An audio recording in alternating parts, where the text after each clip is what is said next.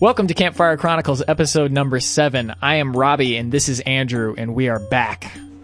And we've just released our latest episode for patrons. If you want to watch it early, and by early I mean right now, go to patreon.com slash adventure, donate a measly $2, and you can watch it. Otherwise, the public release will be April 17th. We think it's one of our best episodes yet.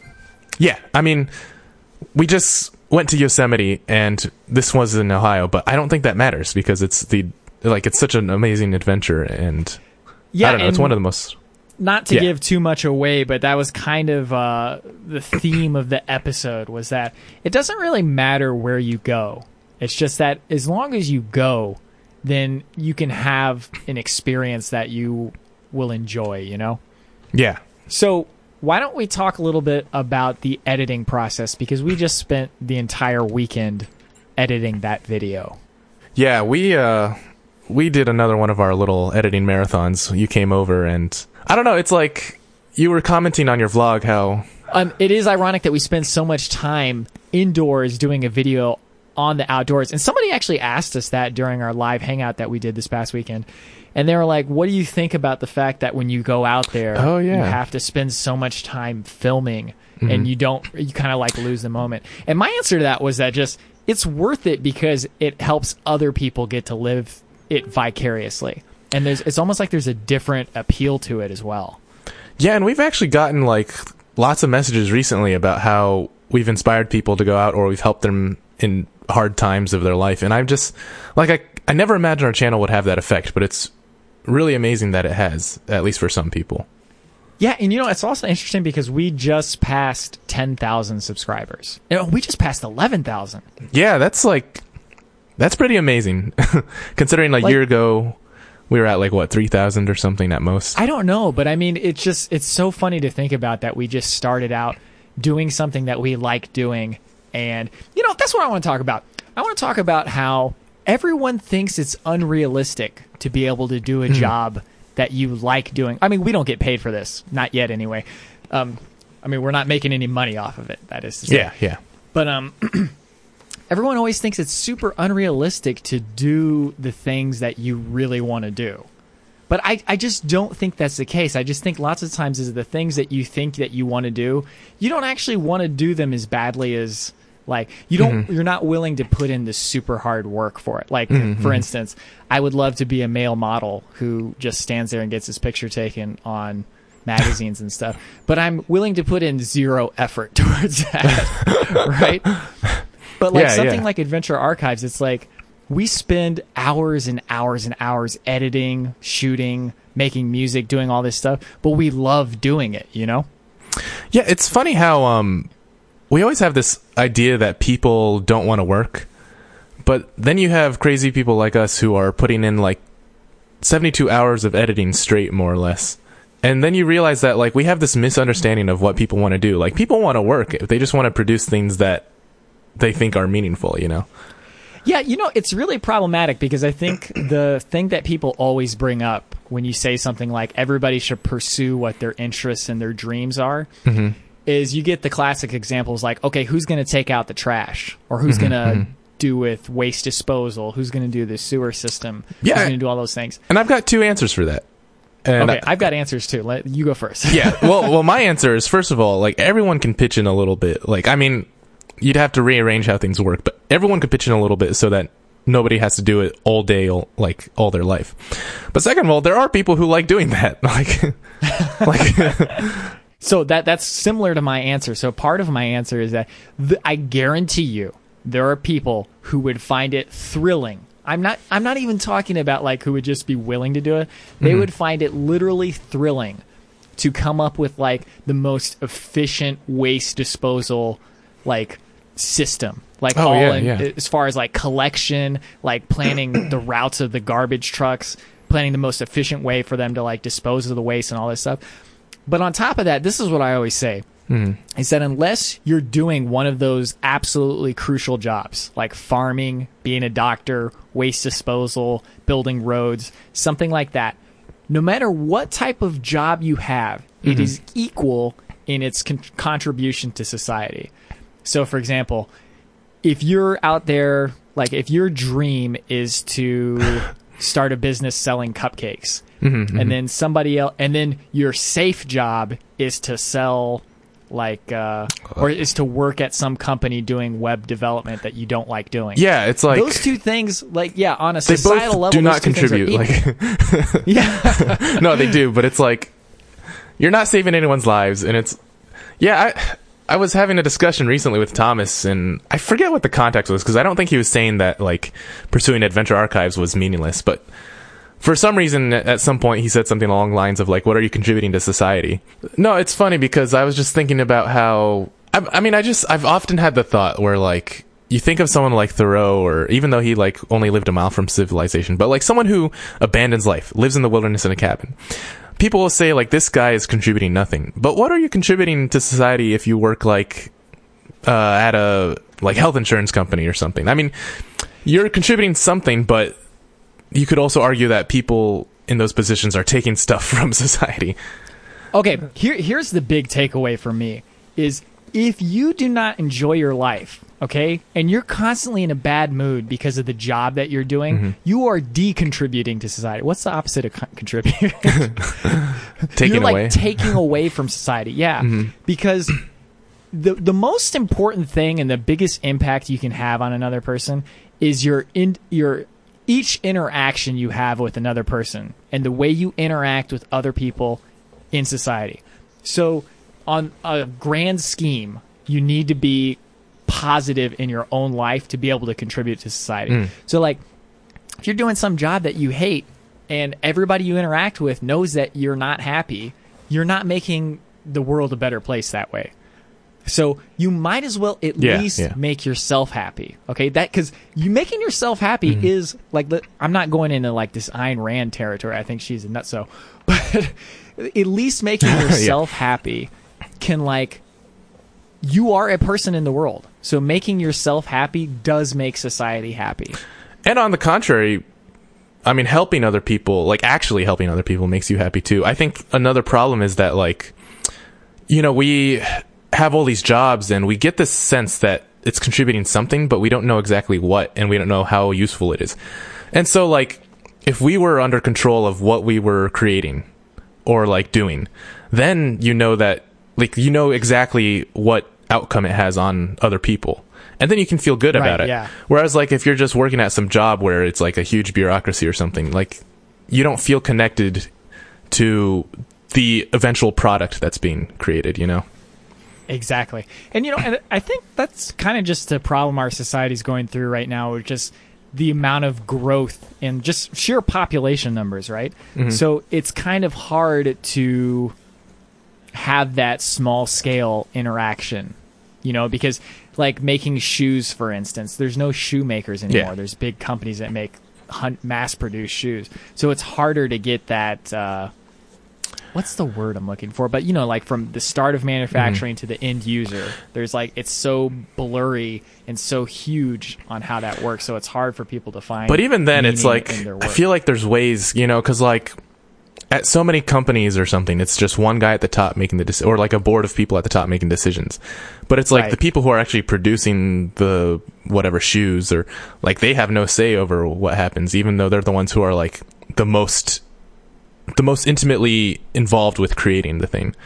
And it's like you know that's no, Yeah, I, I guess like to bring it to a shallower level, it's like if we were producing Adventure Archives, but we had some horrible TV producer standing over our shoulder the whole time, like telling us what to do. Then like the product we'd make at the end would be way worse because there'd be no heart. yeah because you know it's kind of like um, it, it, this works out uh, the same way in a lot of different aspects in life.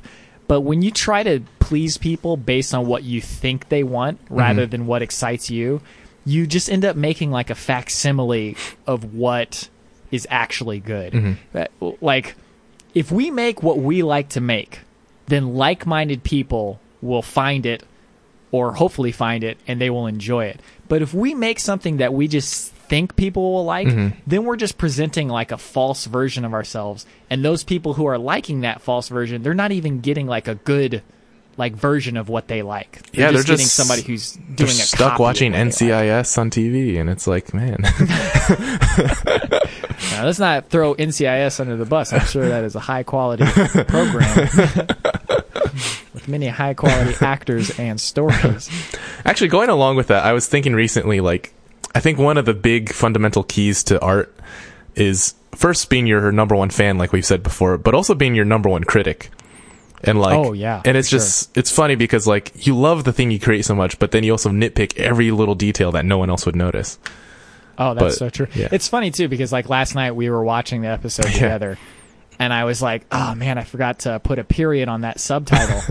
and you were like, "Good thing you're the only psychopath who would ever notice something like that." but I was like, "No, that's good because you No, want yeah, a team of people who are." Maniacally attentive to different details Mm-hmm. so that you get the whole picture covered. Yeah. I mean, it, it kind of goes hand in hand with like loving what you're doing. It's like if you love what you're doing, you're going to pay attention to those details. And like if Oh, you, right, if you don't pay attention to those details, it probably just means that you don't love what you're doing in the first place. So, You know, speaking of that, I feel like um, this is just uh, maybe this is tangential. I don't know, but Mm-hmm. I feel like what you are like super passionate about in life can change, and I Mhm. think that it's important to realize that there's no like one true passion for your whole life. mhm. And I'll give you an example from my own life. Uh, some of you may know that I have a dance studio that I started with my mother, and we started it in 2010. When we started that studio, it was literally the funnest thing, most passionate thing I've ever had in my life, and I just like loved every aspect of it. I was like, oh man, even if we're not making money, this is great. Fast forward five years, we're still not making any money, but it's also just like my my passion for it. My passions have changed. Like Mhm. the things that I'm interested in doing and like really passionate about, it's changed and they've evolved over time. And I think that's totally okay. I think a lot of Mhm. times we like to pigeonhole each other into being like, oh, well, you were so passionate about that the other day, and we just think that people are bouncing from thing to thing. But I think that lots of times yeah. that's important is that you should try out different things and get super into different things. Mhm. And then Yeah, that's sometimes things stick, sometimes they don't, you know? Cause I used to like be an art major and really want to do some sort of art thing as a living and like draw. And then, and then I switched, but now I'm like, I didn't even realize how much I cared about nature. I mean, I knew I liked camping, but I didn't know I realized I didn't know I wanted to like identify stuff until after college even and like do Oh, all yeah, this that's tedious like the tedium of learning about nature like Yes, I know what the different veins in this leaf are. yeah you know, speaking of which, is like uh, we were just talking about having a team of people who can contribute different things. I think that's Mhm. one thing that works well for us is Mhm. that we all have different strengths and things that we're like really interested in. Yeah Like- yeah yeah I'll I'll spend whole mornings looking at camera gear. Like uh, during breakfast, I will go to BH Photo dot or BH Photo Video, and I will look at lenses for cameras, and I'm like, oh yeah, mm-hmm, mm-hmm, yep, mm-hmm. and like in the same way, you'll go to like, you'll you had that book on the table that was like, it said something like. Who knew that identifying Ohio trees could be so fun? Oh yeah, it was like making tree identification even more fun, and it's like, like nobody assumed it was fun in the first place. like, no, but for you it is though, right? no, yeah, yeah, yeah. Yeah, Oh, yeah. definitely, dude. And I think that's, um, I, I just think that's super cool. I love that people are like nerds about different things. Even within the editing process, like we have these different things. Like I'm always doing the map sequence, and then like you're always doing this other thing, and like it's just like, I'm always doing the audio, yeah, yeah, yeah, yeah. audio and the I color. feel like I don't, I don't want to touch that stuff, but it's like, no, it's great. Or like, I don't know. It just that is a really interesting thing, and I think that's like a good model for Mhm. exactly what we were talking about at the beginning of the episode about people like doing the things that they love, like waste management. I'm sure there Yeah. are people who are super into waste management and would, would Mhm. love to figure that out and like look at it as like a great puzzle. I mean, just being in academia, you look at all these highly researched papers about stuff that I could not care about at all. And, Like, and there there are people out there who are weird enough to be into this mundane stuff. Yeah. and God bless them, because Yeah, no, it's great, dude. I I think that's really cool actually about humanity is that we have such Mhm. a why like for me, dude, I love organizing. I like, Yeah. What type of psychopath loves organizing? like literally that is like anathema to you. You're just like, I would Yeah. rather go eat rocks than Orthodox.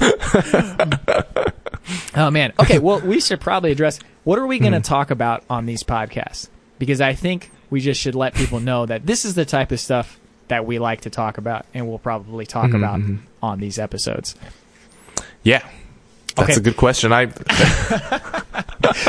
well, I mean, we'll also address questions. We'll talk about places we've gone to, and like, uh, I kind of want to do a Vesuvius breakdown, but I don't want to spoil the episode until everybody's seen it. So we'll probably save that until after the episode's actually out for the public. well, we could talk about the drone and how fun it is to use. Okay, yeah. Well, let's talk about that. So We, we got a Um, drone and it's fun to use. it is amazing. it's actually kind of funny because I had pre-ordered this exact model of drone bef- when it was first announced. I think it was last year, but um, oh, right. they delayed the pre-order. So it, they delayed it like a month, and I was like, okay, never mind. And I was able to talk myself out of it because at the time it was like a thousand dollars. And then um, just like a few weeks ago, we were talking online about sliders and drones and stuff, and we were both like, we only got one life to live, and it's Yeah. time to start living. So, No fate but the fate you make for yourself. oh man, so we're making our fate. But anyways, I bought the drone, and God, man, the first of all, the footage it produces is amazing. Like you Mm-hmm. never have that perspective of looking at everything from above. Like yeah, the- yeah. Just as a human, you're just always on the ground, and you always see things from ground level. So to suddenly And the smoothness of it too is everything- like oh yeah, just so surreal. and it's also really funny how much it's like controlling a video game. Yeah. Like it's literally It's- just like controlling a video game. It it's so like it even has the same control scheme I use when I play Halo. It's amazing how easy it is to pick it up and learn too. Like at least for us, I don't know. We've been playing video games for a while, but well, I don't know. But I, I always hear these stories about people crashing drones all the time, and I'm like, oh, really? it could not be Well- any easier for me.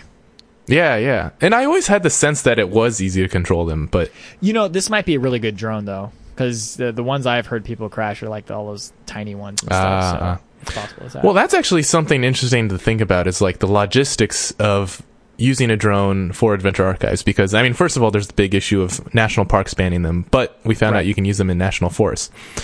But the other aspect is like how we carry it and stuff, and Oh yeah. Well, see, I'm looking at it right now, and Mm-hmm. I'm pretty sure that we can easily take the propellers off and then like attach it to the top of a backpack. Shouldn't be too hard Mm-hmm. to do that. And I, I tested it out with my phone today, and like you just put your phone in the holster, and then you got a little screen there. It's fantastic oh, instead of the bigger instead one. of the big tablet. Yeah. yeah, yeah. But uh, Well, the other thing is uh, waterproofing too, because we got to figure out a way to make sure it doesn't get destroyed. Yeah. Well, I, I'm sure we can figure something out, but I think it's totally worth Oh, yeah, yeah. Like, the, Oh, absolutely. The shots we could get with this thing, man. Like, think about Red River Gorge. That was a national park, though, right? Is it? Um, that was it was a geological area. I'm not sure. I don't know. It was in a Daniel Boone Ma- National Forest, so it might have been allowed there. Actually. oh my god, dude! Kid, if we had had the drone at Hanson's Point, Oh man. like mind blowing, Circling around us or something. Okay, this is what Yeah. I'm talking about, or this is what you were talking about when you have to be your own number one fan. Like, Mm-hmm. I don't know if other people are excited about the prospect of seeing drone shots in our episodes, but however excited they are, I guarantee you, I am ten times as more, ten times as excited as you are. I watched the uh, Patreon announcement video that we made. Like, it had to have been 40 times because, or like 30 times or something, because I watched it as it like finished uploading and processing, so Oh, yeah, I could yeah. adjust. But No, it's no. like, that, this is totally worth it, dude. I totally understand. Like it's funny too because I, I think I've talked about on the vlog before, but sometimes when I can't go to sleep at night, I will sit there Mhm. and I will watch my vlog. Like these are video. Okay, it's like this is how ridiculous it is. I lived it, then I filmed it, then I edited it, and now I'm watching it. And some of them I've watched multiple times. It's like we always talking about reliving or living and reliving. It's like our favorite thing to do. It's like, oh, we we do something, we film it, and then we immediately look at it on the camera. I remember one recent night I was watching a bunch of these like behind the scenes videos we made, like that October first Halloween Oh video. yeah, I love that video. um, the thriller one. And I was just thinking, like, we really need to make more videos like this. Like, we can put them on your channel, but just like videos that are really fast and fun and like easy to watch. And Yeah, that's really I don't know, just like skits and stuff. for videos. Is those Yeah, fast, yeah. snappy? Hey, what are you doing? Which is funny because that's like the complete opposite of Adventure Archives. But Adventure Archives Yeah, is somehow yeah. our voice also. yeah, Oh, I, I guess who knew who knew people were three dimensional people? I guess we just got range. yeah, yeah. Yeah, but this drone, I'm super excited about it. Okay, so why don't we go to some questions? If you have questions, you can go to patreon.com slash adventure and you can ask us questions there. You can also consider donating to our show. It's $2 to watch Mhm. episodes early. You can pay a little more and get other fun stuff. And you know, we we have ten thousand subscribers, and if one tenth of those people donated two dollars, one episode a month at least, son.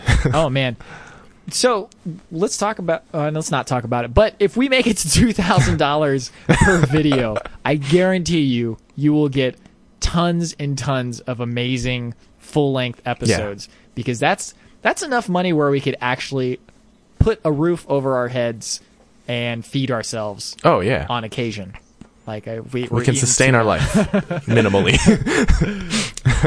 okay so uh, do you have some questions that people have asked Yeah, yeah. So Gerald Whitty, this is you're gonna like this. Uh, if you could use only one camera for still slash video slash night shots, what would you choose and why? I know what you're gonna say. Oh, I mean, like this is a done deal. It's the camera we're using right now, the Sony A7S Mark II. Hmm. I could go through all the reasons why it's a really fantastic camera, but it's also three thousand dollars without a lens. So if you add on a hmm. lens, it's probably going to be at least seven hundred on top of that. So thirty seven hundred dollars all in. But it is a 4K Wow. camera. It can shoot basically in the dark. So like even in the dark, you can still see really well. It's got internal stabilization, so you don't need to have a lens that has a stable. That's a little too complicated. But anyways, it's a great camera. Well, what one thing to sum up like why it's so good at night is because when we filmed our Yosemite Patreon announcement video, there's a shot at the end of us looking at the star, or not us looking at the stars, but just of the stars in real time, and you can see a shooting star. Like we happen to get a shooting star, Yeah, but yeah, like in true. real time, you can actually see that on a camera. It, for those of you who don't know too much about cameras, that is amazing. Yeah, yeah. What actually, I don't think a lot of people realize that because a lot of those like moon landing conspiracy theorists are like, uh, "How come you can't see the stars in those pictures of the moon?" And it's like, well, you're on a giant shining orb. wow, that's true. Okay, well, why haven't we gone back to the moon with HD cameras? Just my camera, for God's sake. I'm not. I'm not talking about conspiracy. I just like I want to see HD footage of the moon. But actually, if we if we get two thousand dollars per video, we're going there. yeah, that was a joke. By the way, we can't actually go to the moon. I will say though that um, if you're looking for a budget camera and you're looking for a cheaper option, there's a couple different options that I would talk about. Panasonic G7 is a nice all-around camera at a very affordable, like five or six hundred dollars US.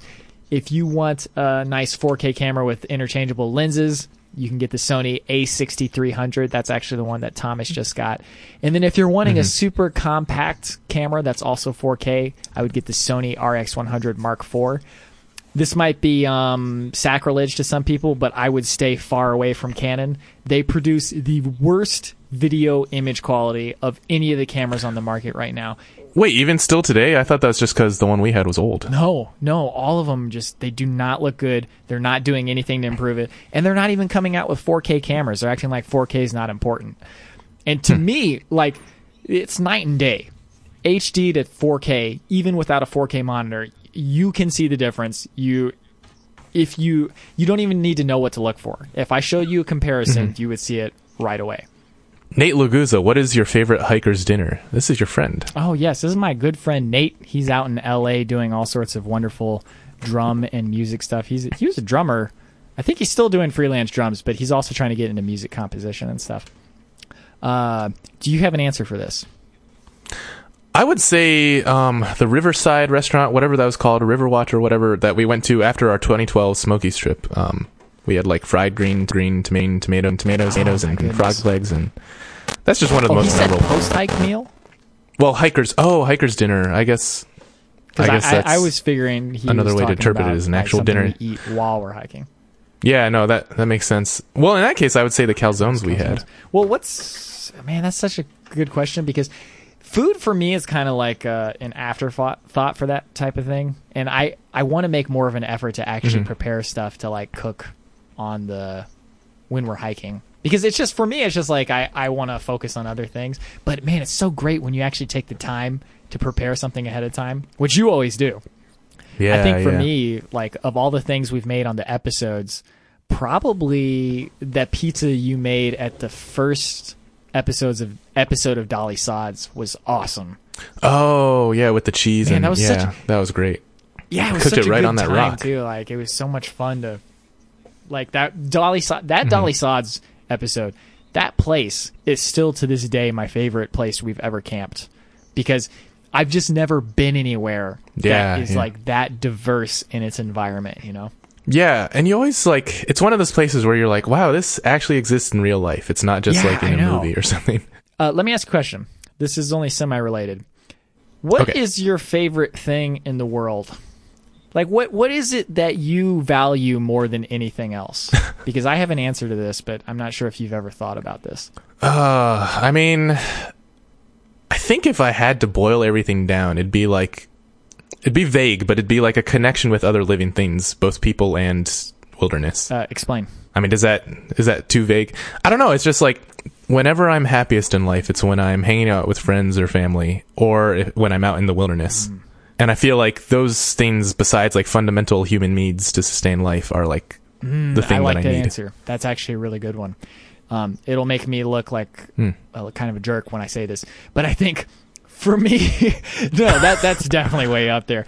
But for me, like the more I think about it, the most important thing to me is a sense of freedom, and I don't mean like I do what, like Oh yeah, no, that's I- a good one too. Remember that Mhm. one quote in One Giant Leap where he's like, "I don't think that freedom is doing what you Like, want to do all." To do is doing what you want. Yeah, yeah. Because then you're still controlled no, by your desires. But I want the feeling of where I'm free of feeling like I'm doing something because I have to do it. I like the like more important Yeah. than anything in my life is whatever I'm doing, I put joy into it. You know, Let's let me ahead. say so many TV shows. There's this moment where someone just snaps. Oh, so yeah, So like yeah, Breaking Bad, he tells the his boss to just f off and then quits, and then Mad Men he just like leaves and starts driving and th- like there's obviously this deep desire in everybody to just like not have anyone controlling what they do, and even if you're not like economically threatened, like even if you're not at the threat of starvation or something because you can't afford food, there's still this feeling of oppression where like you're being shamed for doing what you want or for like you know just trying to live a fuller Yeah, life or something. I mean, we've talked about it before. Um, probably not so extensively on Adventure Archives, but I've definitely talked about it on the vlog, and uh, we've talked about some on this podcast. But just this sense of like, uh, you always feel like the hammer is about to drop down on you.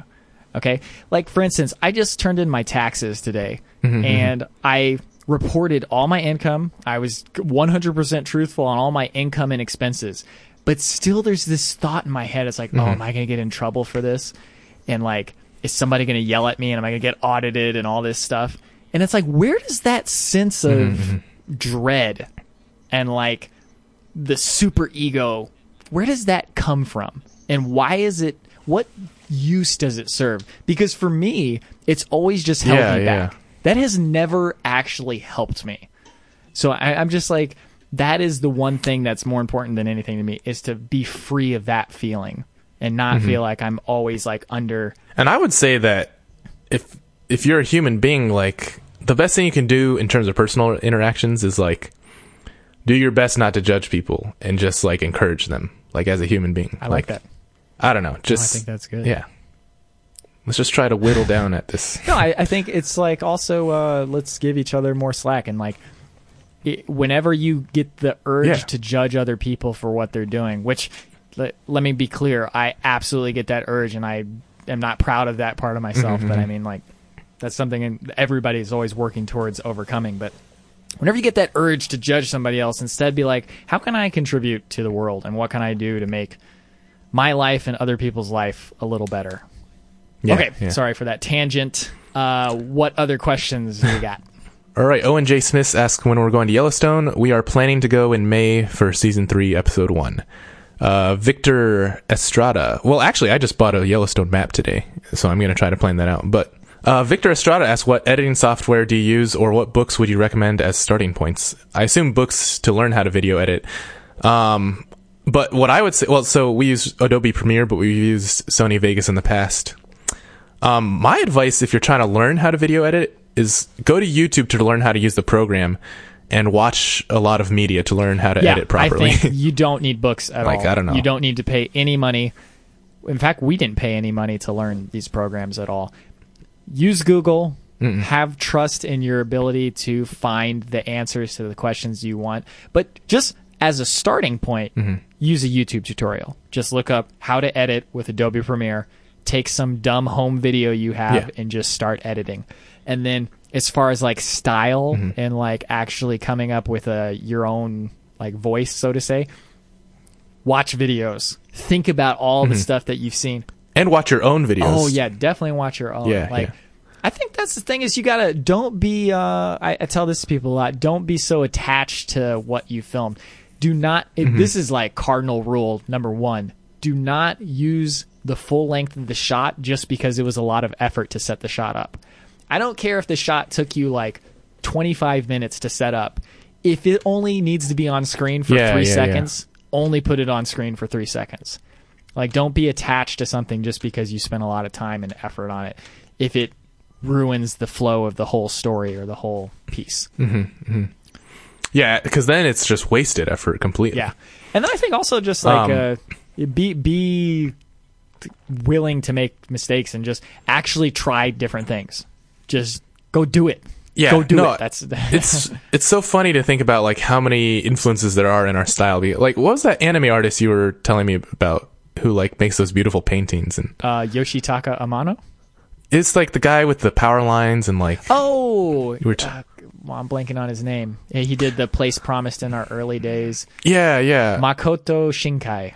it's so funny how all these like different things that I'm not sure I've even actually seen in through my own eyes, but like you get all these emotions and feelings, and I like I don't know, just these feelings. It's not these specific like oh I, this is how it has to be, but just these emotions you want to evoke, and like there's so many influences that I draw from when I think about like stuff that I want to create, not necessarily that I am creating, but like like uh shots in Breaking Bad will influence me, but then like shots like feelings from anime and like video games, obviously, like Lord of the Rings movies, stuff like that. It's just like there's so many different things, and then you just gotta like mix the ingredients together and cook it in your brain and like That's that's exactly it. figure out how to actually, yeah.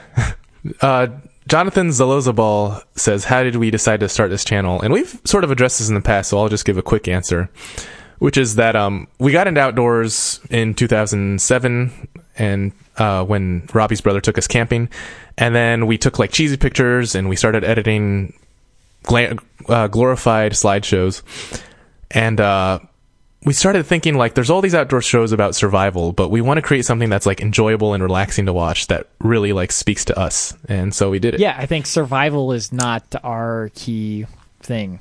Enjoyment is our Mm-hmm. modus operandi. Mm-hmm. like it's not about like going out in the wild and I mean no, that those are totally great. Uh, survival things are awesome. I think they're super fun to watch. I love watching Bear Mm-hmm. Grylls like that dramatized survival. Survivorman's great. All that stuff's great.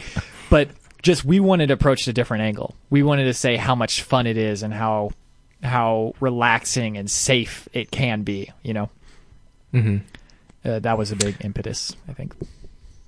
oh, but you know, just And a quick note on the oh, side mhm. is for me a big part of the show. It's kind of like um, it's everything I loved about RPGs that I played as a kid. Only I'm creating them now. So like I get to be on Mm-hmm. Yeah, the creation side. yeah. It's got the music, the story, the beautiful visuals, The environment. Yeah, and Mhm. like the the journey, the camaraderie, like all of those things that I loved about those games, and like it's my way of creating that because I, I don't know how to create video games, so it's one way to. and actually that. I feel like that's something that like something that I will never want to take away from our videos. And like every time we've tried to do like a day hike or something in a video, it's, it hasn't turned out as well as we hoped. But it's like that sense of a continual journey. It's like The Hobbit, man, there and back again. Oh you know, yeah, like yeah, this continual story. yeah. I I think day hikes just do not work for us. Mhm. It just doesn't Yeah. feel right. because there's no like motivating factor. But okay, Joshua Michael asks, have you ever considered filming an episode that deals more with sheltering in one place? Uh, some basic bushcraft tutorials would be interesting to watch. I enjoy all your channel's content. Never be game over. Never be game over. Thank you over so much. something. I'm gonna look that up while you answer that question. Um, so we actually, Brian and I were actually just talking about this a day or two ago. Um, but yeah, we've definitely considered doing that, and I think the biggest thing is just figuring out where the best place to do this would be. I mean, obviously, we're not going to be able to cut down any trees or whatever um, on federal land, but we could use like dead materials to create things. And yeah, we we've definitely thought about doing a more bushcraft focused one um, with like carving things and creating shelters. I also need to get my fishing license because that'd be awesome. But Wait, you need a license yeah, to fish? so the, I think so. At least on like public land. oh wow, I would love to fish and Yeah. cook a fish Yeah. On an episode. Do you know how amazing that would be? Oh yeah, Oh my god, it's. I mean, it's gonna happen. It's just a matter of when. this is true. I feel bad for the fish, but No, it's how many animals have you eaten in your life? Like this is way better, you're right. where you're actually yeah, at least I'm uh, doing it yeah, myself. You're doing yeah. it yourself, and like you, you know that that fish has lived a happy life in a real pond and all that yeah, stuff. yeah, yeah. Uh, Never Be Game Over is from Metal That's Gear Solid point. Five. It's on Eli's jacket. That's where I recognized it from. Oh. Um, which I, that's curious that he would put that there. Jay Sullivan asks, I appreciate that mason jars are reusable and very green, but there's got to be a better way to enjoy sauerkraut or kimchi on the trail. Aren't you afraid of breaking the glass? Uh, we've only, Uh, I'm not actually. yeah no. Well, first of all, the we've only broken a jar once, and that was a half gallon jar. Which okay, here's what I'll say: Do not bring a half gallon mason jar. like you do not need that much sauerkraut, no matter how long you're. um, but like the smaller jars, the ones that are like a pint and a half, those are it, those things are really strong. Like they're not going to break. Like especially when they're in like the middle of your backpack, it's totally fine. Yeah, I mean, and you can keep it within another bag so that, like, even if it does shatter, it'll be contained at oh, least. You know. true. Yeah. No, I mean just Yeah, I don't know. it won't really like if you, your jar's not too big, you'll be totally fine. We've been totally. I feel like the only concern would be if you're like really trying to reduce weight, and in that case, I mean, I, I think you've brought sauerkraut in a bag before or something, right? No, it was after I broke that half gallon one. We put it in a bag, oh, right, right, right. and it gets pretty nasty when you put it in a Ziploc bag. yeah. So, no. Yeah, no, it's it's fine. um, Carrie Minton. Oh, thank you, Carrie Minton, by the way, for being a patron. Oh yes, thank Um, you very much. I'm excited to see the new video and happy to support you guys. Me and my kids are in the Smokies right now, and they just started their first fire with very little help from me. We are a Cub Scout family with the goal of making it to Eagle. My nine year old would like to know if any of you were in Scouts. Who introduced you to the outdoors, and how did you learn to start a fire? Uh, my 15 year old would like to know if you have ever considered working for National Geographic. Oh man, um, it's funny because when I was a kid, I actually like had a weird disdain of Boy Scouts, but I think it was because like all my friends were in it and I felt excluded. Um, and also like oh, your friends then, were in it. Yeah, some of them. I don't think I knew a single person who was in Boy Scouts Well, like so one of my like my best friend Jess was in it, and then Or Scouts. So was my friend Grant. Yeah. But then there was like this one kid, and like back then I didn't like. I don't. well, I thought the But also back then, like- looked really like they just made it look so uncool that I, I never even considered it an option. that was actually a big part of it is like this whole idea of wearing a uniform and obeying authority for some reason i was like a rebellious kid but also like back then i don't know the only time i ever saw scouts do anything it was like not outdoorsy because otherwise i think i would have loved it but i don't know i was a weird kid Well, it's But- I didn't get into the outdoors at all until literally 2007. Mm. Like it took. There was a mm-hmm, mm-hmm. story that I gave at my brother's wedding where I was like, whatever my brother does, what I'll do is I'll first I'll mock it, and then a year or two later I'll be like, oh, actually he was right, and I'll do the same thing. but actually, camping was one of those things. He was like, uh, he went camping, and then he took us all out, and then I was like, oh, wait a minute, I love camping. Was that really the last time he'd been camping like I think it is. Yeah, he went camping with so us in weird. 2007, And I mean, he's been to like, he's been outdoors and Yeah, stuff, but yeah. he hasn't actually camped in a tent since then. And I'm not Yeah. sure he's ever been. Oh, he did do backpacking at Red River Gorge. Never mind. He's he's Mm-hmm. camped since then. He was just joking. But yeah, so neither one of us were in scouts. But and then, uh, how did you learn how to start a fire? Because do you remember when we tried to start a fire when Sanjan, my brother, took us to uh, Hocking Hills? Yeah, back then I literally thought you could hold a lighter up to a log and it would like burn. Yeah, that's like, so funny because I thought the same thing, and it's like, Well, I think part of it is like people always talk about like oh house fires, and I'm like, man, it must be really easy to start a fire. yeah, Um, but then I, I mean, I think mostly I learned from like watching survival shows like Les Stroud and Bear Grylls and Ray Mears, and uh, I was like, oh, you actually have to build it up. but then when I got good at it, I it was at a survival class. Which let me preface this by saying I know he's a controversial figure in the you outdoor don't have to bushcraft preface world. that, bro. Just I know, but it's just like, I, well, I took a class with Dave Canterbury because he's in Ohio and I'm in Ohio. And I mean, whatever. It was a great class. And uh, I was like, wow, I'm way better at starting fires with a striker now.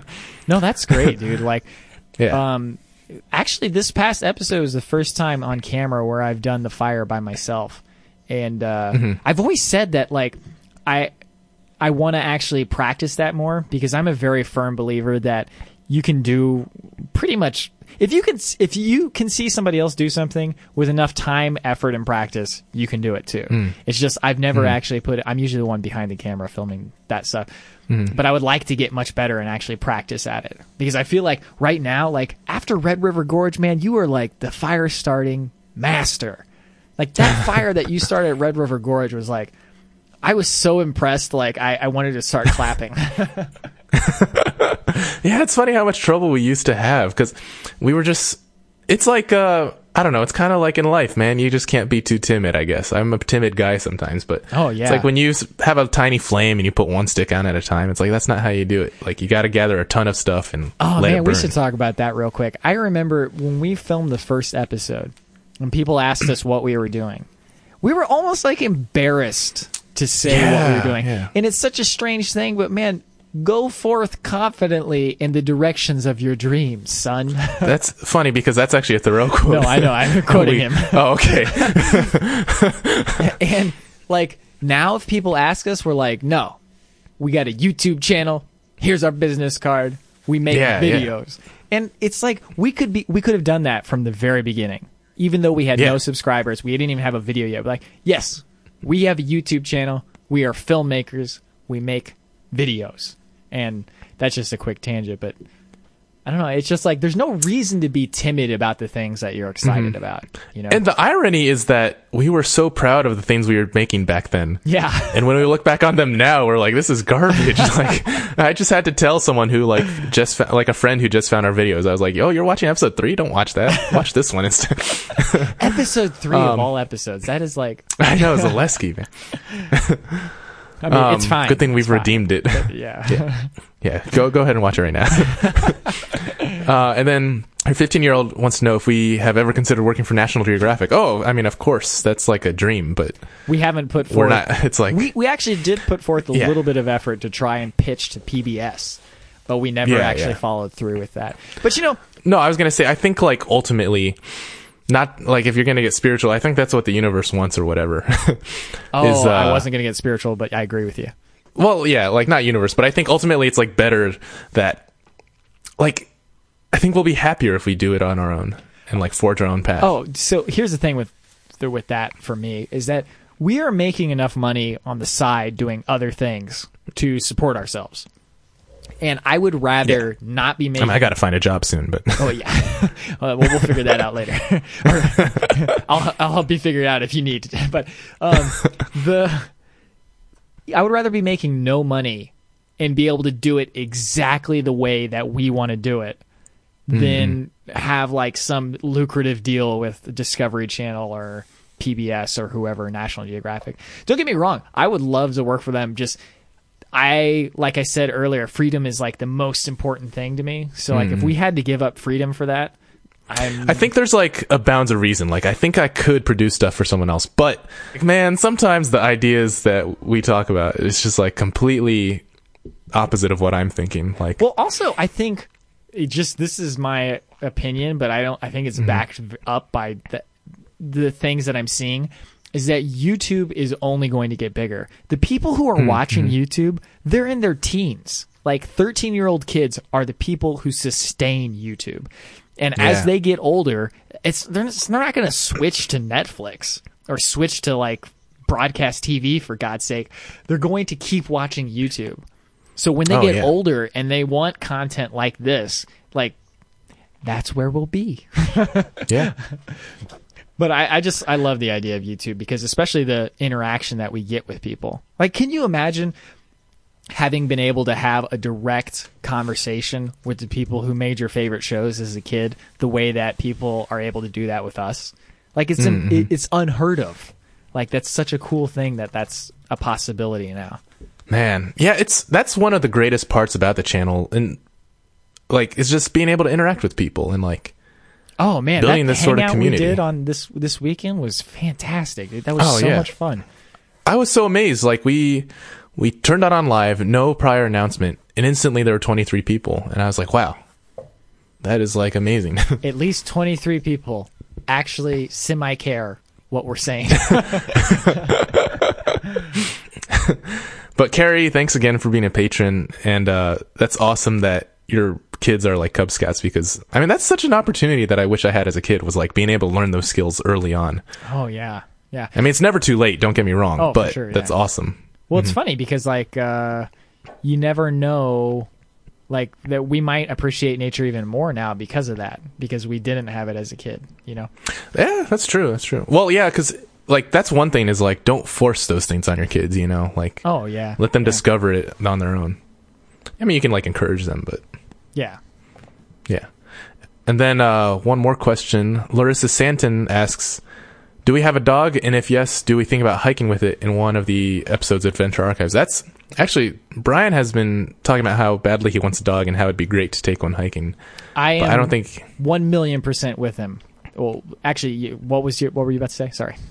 No, I was just gonna say none of us have a dog. Oh, okay.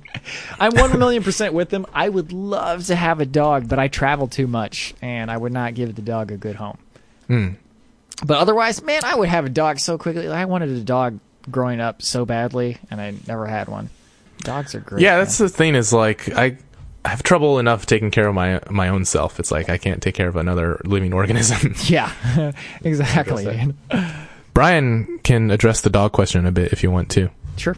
Um, I actually uh, briefly thought about adopting a dog, um, and I know Andrew and I have tossed the idea around about how cool it would be to have a dog when we go hiking, camping. Um, but I think uh, Andrew said this too. But at this point, we're just not at a point in our life where we can probably properly take care of a dog. Um, I mean, since I'm working all day, and it would be the first dog that we would ever take care of, so the responsibilities are a little too high at this point. Okay, so Sweden, what do you know about it and will you ever visit? Norway, Sweden, Denmark, and to a lesser extent Finland, because for some reason I've not heard much about Finland. But for some reason, those countries keep coming into my life and I really want to visit them. Like the. For some reason, I really like uh, Norwegian music. Like Norwegian rap music in particular. I've heard a few songs from that, and I'm like, man, this music's awesome. But it looks beautiful. The country seems to have like the same politic, political ideas that I do, and it just seems like an awesome place. Yeah, I don't know if anyone from Scandinavia knows this, but every time people in America talk about Scandinavia, it's like only the highest praise. Like it's like true. Yeah. it's usually about how America should be more like Scandinavia or something. I feel like. Well, at also, doesn't Sweden have that uh, wilderness rule where you can go? yeah, the right to roam rule, where like yeah, yeah. Apparently, a lot of European countries have that, but like you just have the right to walk wherever. Apparently, Oh, like I awesome, think even on private property or something, if you're passing by. Lingonberries, Oh yeah, yeah. Those are, those are I've had Meatballs. lingonberry jam. Those are good. I want to try a Swedish princess cake. What's the country? Is it is it the Netherlands where they eat those sardines? I want to try those sardines someday. what sardines? There's some country where like they have salted herrings. Maybe that's what it was. I don't know. I'm I'm an American and we have bad worlds, bad global knowledge. Well, you know, I, actually, we should talk about that real quick because Yeah, it is know- Dutch. It's the Netherlands. isn't it weird No, how it's- we like? uh There's a tendency for us to shame people for not knowing things. Like maybe, Uh-huh. Maybe just people are. I mean, there's plenty of instances where people just are ignorant and they should probably know a little bit more. But there's plenty of other instances where it's like, look, man, I've spent a lot of time learning a lot of things. I don't have time Yeah, to yeah. know every single bit of trivia about every single thing. I, Probably, I blame our education system. That's, dude, you want to go off on the education system real quick? Because I can go. No, I'm just kidding. oh man. Okay. Well, there's more questions actually. Well, we can Oh. address this real quick. Would you ever allow a viewer to go pack, backpacking with you? Absolutely. It's just um, the organizing that- logistics. yeah, the logistics of it, it's like it is a, it is much more difficult than it even should be for us to get each other organized. like so to involve another person who we don't even know is just like it's kind of a, a task we're not up to at the moment. But we would love Yeah, like- it. it would be so much fun. I mean, we've definitely thought about having a meetup or like you know midnight spaghetti, like we talked about in the live chat. Oh yeah, spaghetti Um, or, uh, archives. spaghetti archives, yeah. um, or like a public screening where we actually gather in a theater or space to watch an episode. Yeah, that would be awesome. But backpacking itself is like, I mean, we definitely want to like meet up with people if we're in the area and stuff. But it's just so hard to like. But it's not a, out of the question at all. Oh no. Well, also there, there's other episode ideas that I want to do, like um, where we each take a friend who's not somebody who goes backpacking that often, and then we Mhm, all mhm. we each take one person, and then we go out camping, and then we do like a we do a different route, and then on the final day we meet up, or on the second to final day, or whatever, like that. Yeah, that'd be great. I think that'd be really cool. Um, okay, there is one more question. Let me refresh this too. But where Where's is your, favorite, place to hike in Indiana? Yes. Mm-hmm. uh, do you have an answer for this? I would say Hoosier. Like, I mean, we've been to backpacking in two places there.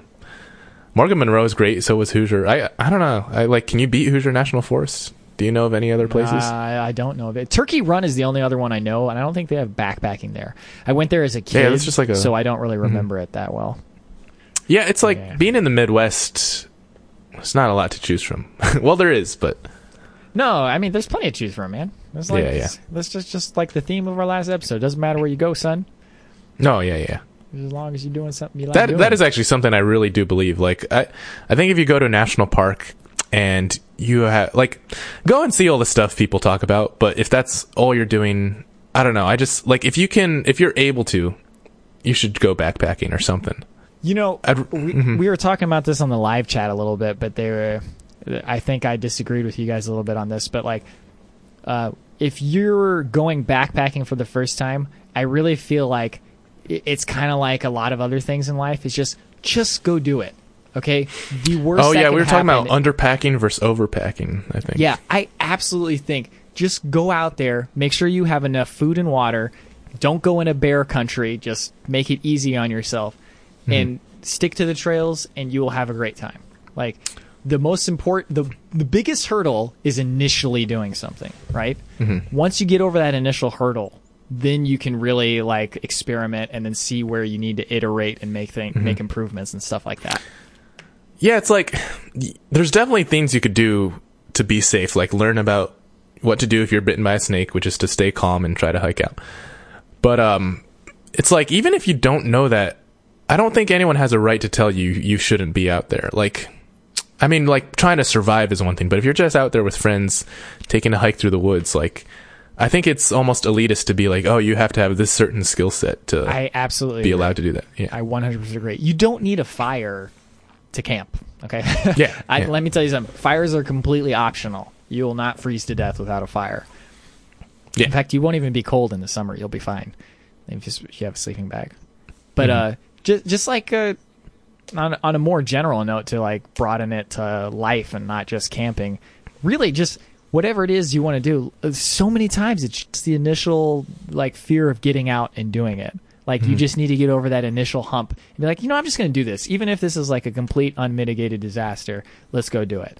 Like Yeah. asking a girl out, right? Like it took me way too long. Like when I was in like middle school, high school, I just couldn't get over that initial hump of like just being like, okay, I'm just going to do this. This might be a complete disaster, but I'm just going to go for it. Right? yeah, yeah. But then w- the more you do something like that, the easier it gets. Or like when I started the vlog, right? The first few Mm-hmm. times I did it, I was like, man, this is so much effort. I got to film all this stuff and then, you know, do all this. And then, and then as you get going, it's actually easier to do it than it is to not do it.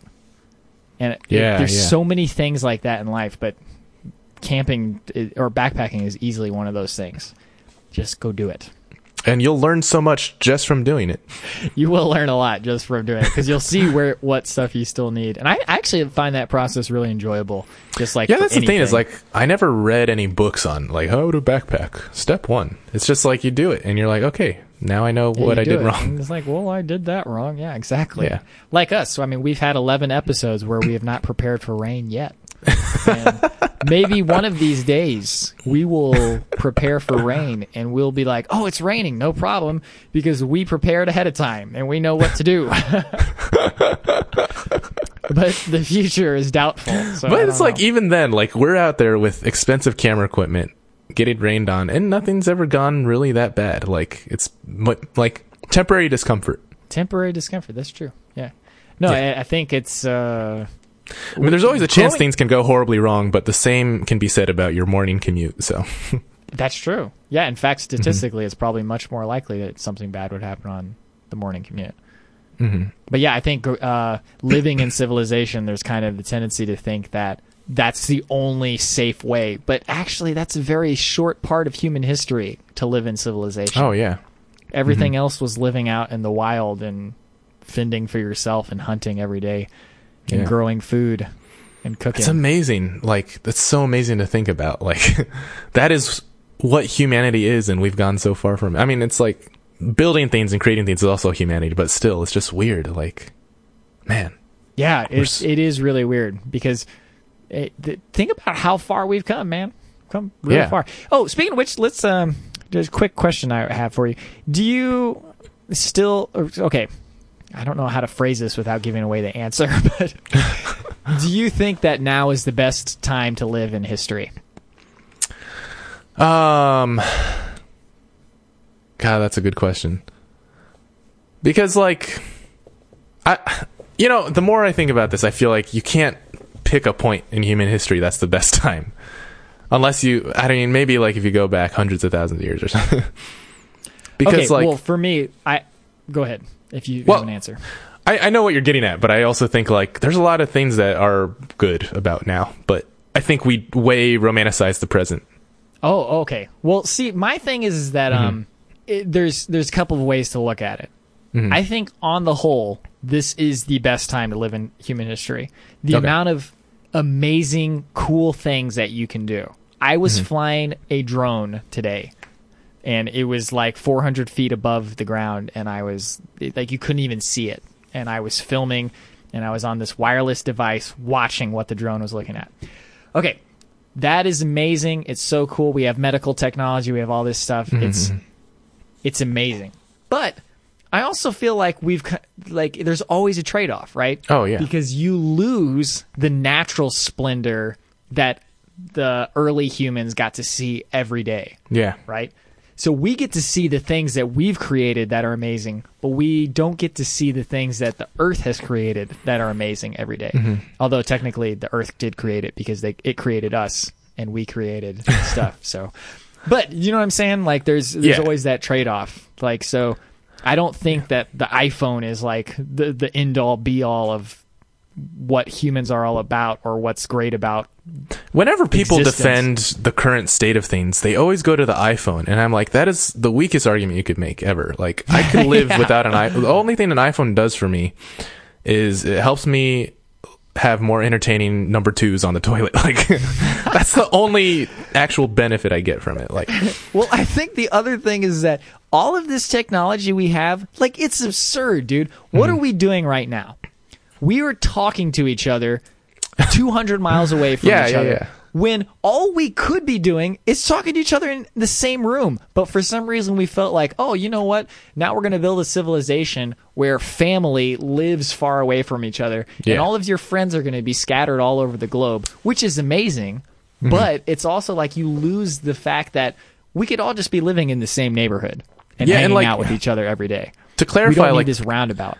the things I like about modern civilization are like, I mean, I think it's like the social prospect uh, progress aspect, but then like, then again, there were also places that had good societies before like certain aspects about moder- modernity were introduced. But like, I think social progress is good. I think modern medicine is good.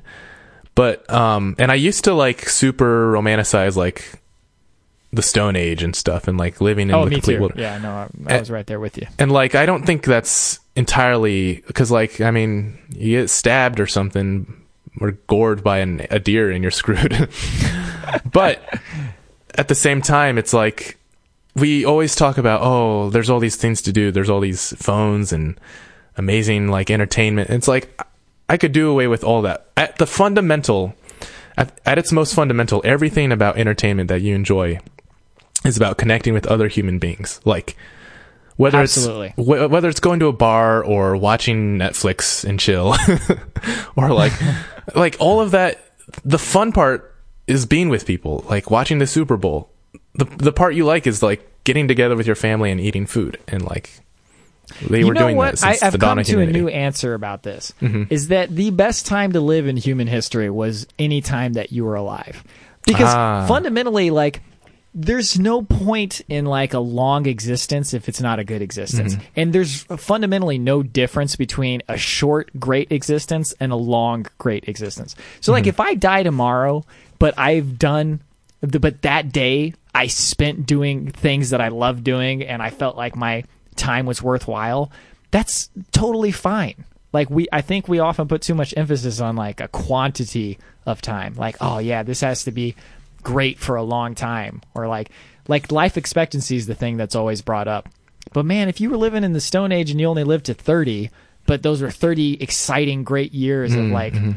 you know, hunting bears and seeing amazing sunsets and dancing doing and stuff in laughing and, and- painting. you know what I'm saying? Yeah. like it, then it's just as good as like 80 years in the modern Hmm. day, you know? Yeah, that's a really good answer, actually. Um, I would Yeah. say that the best time to be alive would be in 2063 when Vulcans make first contact with humanity, and we get the warp drive. And I'm just kidding, but no, yeah, that's a that's like a really good answer. It's like whatever the condition is, like there's always going to be some downside. I think the key is to live it to the fullest and do your best to improve the conditions of life, so that other people Yeah. can enjoy it. Yeah. Yeah, no, I, I think uh, it really boils down to exactly that. It's Yeah. like make every interaction with another person as best you can and just do one step at a time. Mm. Sounds corny, but it's actually like the only effective method of change. Yeah, yeah. Or not not even change. I mean, like, there's nothing wrong.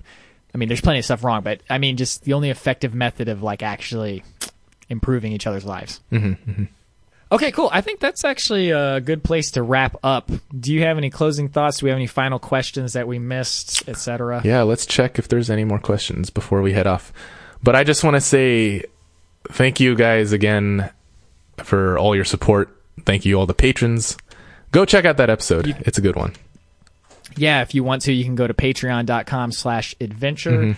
Two dollars will get you uh, access to the early release of the episode. You can watch it right now. If you don't have the money, no problem. Um, like, comment, subscribe, share the videos. That helps us out too.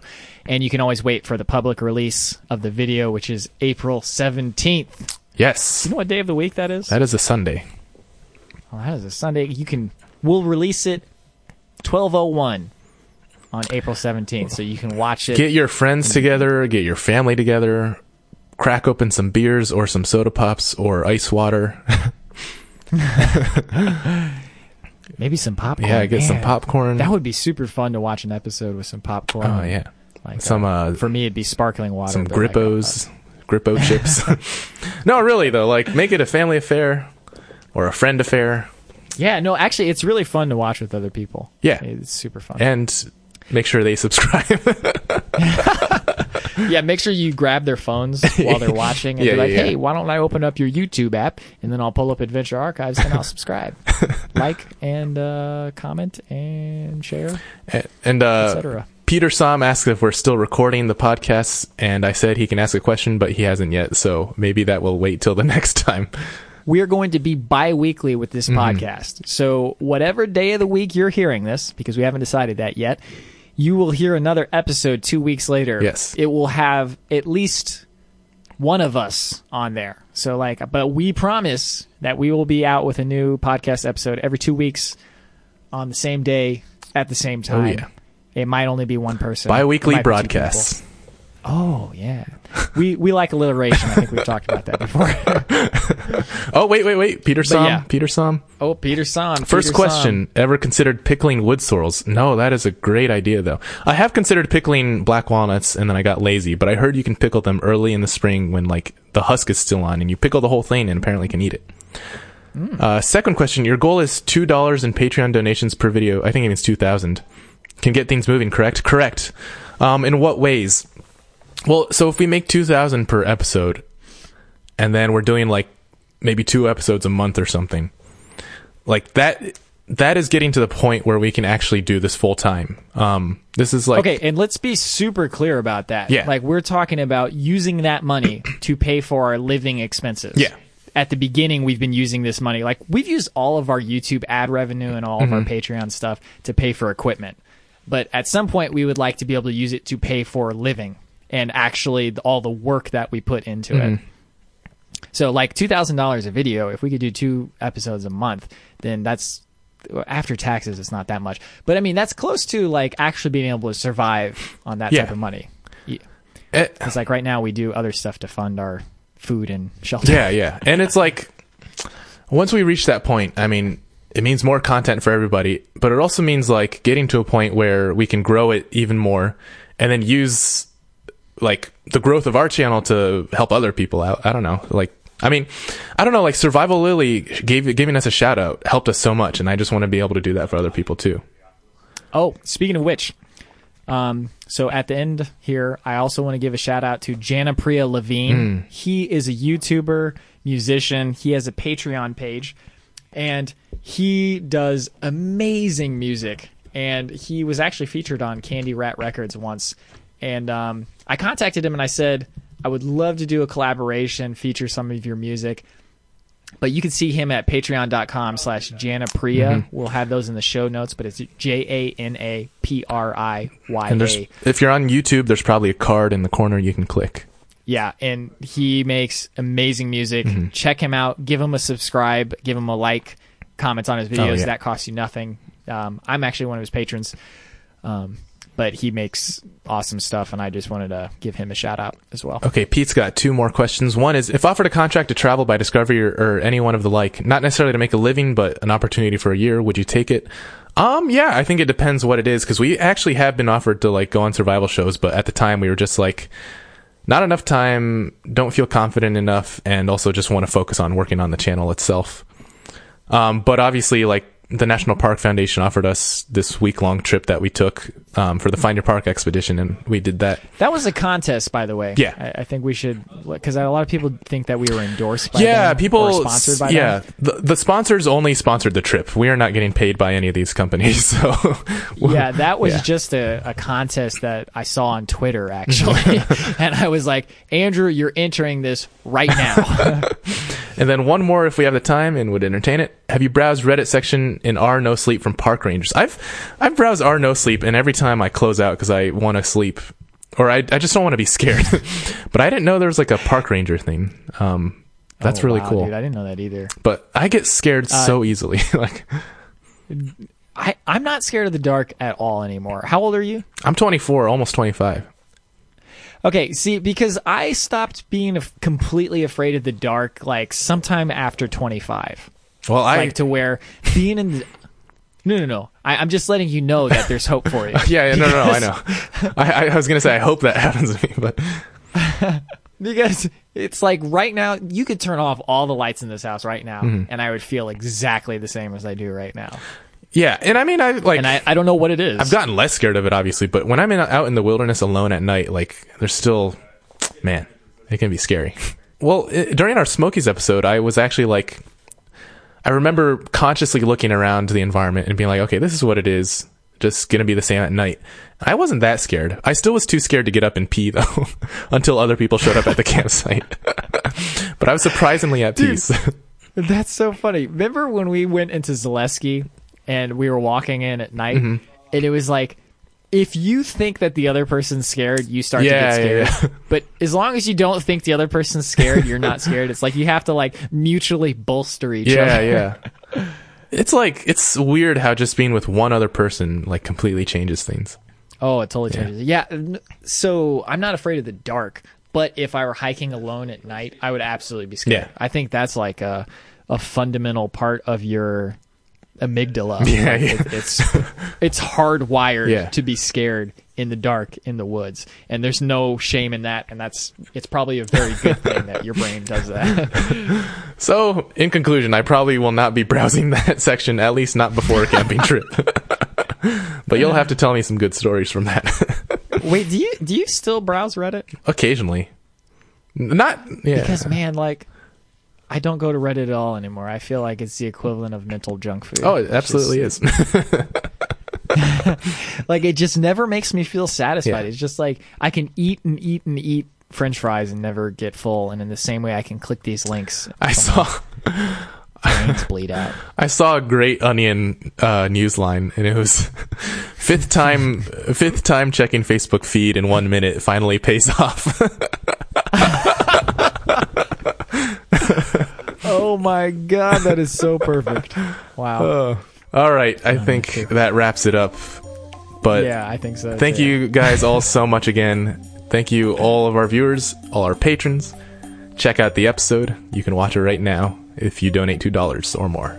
at patreon.com slash adventure. Thank you very much for listening.